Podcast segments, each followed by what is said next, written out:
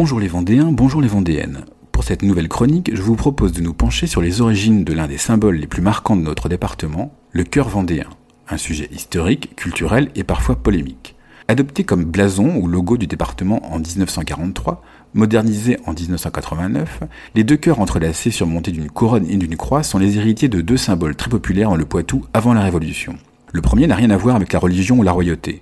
Le double cœur surmonté d'une couronne, parfois transpercée de la flèche de Cupidon, était autrefois le symbole païen de l'amour et de la fidélité du couple. La couronne évoquait le mariage. Ce symbole est très ancien puisqu'on en aurait retrouvé la trace dans des sépultures gauloises et romaines. Il était également très populaire dans la culture celtique et serait peut-être arrivé au Poitou avec des Irlandais qui s'installèrent sur nos côtes au Moyen Âge. Pendant des siècles, il fut d'usage que les amoureux s'offrent des broches ou des bagues représentant ce symbole lors de leur mariage. Le deuxième parent du cœur vendéen, le cœur surmonté d'une croix, est plus récent. Il date du XVIIe siècle.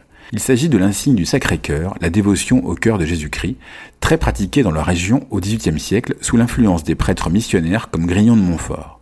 Pendant les guerres de Vendée, c'est cet insigne du Sacré-Cœur que les insurgés utilisent comme signe de ralliement et symbole du caractère sacré de leur combat. Au début du XIXe siècle, ce Sacré-Cœur, devenu emblématique des sacrifices, prend le pas sur le cœur des amoureux.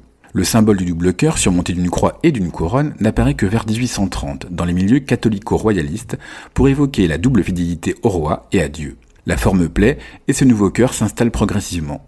En 1943, pour célébrer les 150 ans de l'insurrection de 1793, la revue du Bas-Poitou lance un concours pour doter le département de la Vendée d'un blason.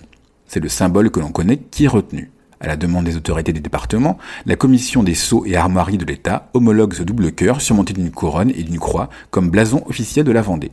L'histoire mouvementée de ce symbole ne s'arrête pas là. Modernisé en 89, le blason devenu logo fait l'objet de critiques quand, en 1992, le Conseil général appose son logo sur les façades des collèges. Les tenants de la laïcité lui reprochent son caractère religieux et ostentatoire. L'affaire ira même en justice, mais le 11 mars 1999, il y a donc 20 ans, les juges de la Cour administrative d'appel de Nantes mettront un terme à la polémique en déclarant que le logo de la Vendée ne peut être regardé comme un emblème religieux, dès lors qu'il n'a pas été conçu dans un but de manifestation religieuse et qu'il n'a eu pour objet de promouvoir une religion. C'est tout pour aujourd'hui. C'était Sébastien de la page Facebook Le Saviez-vous Vendée.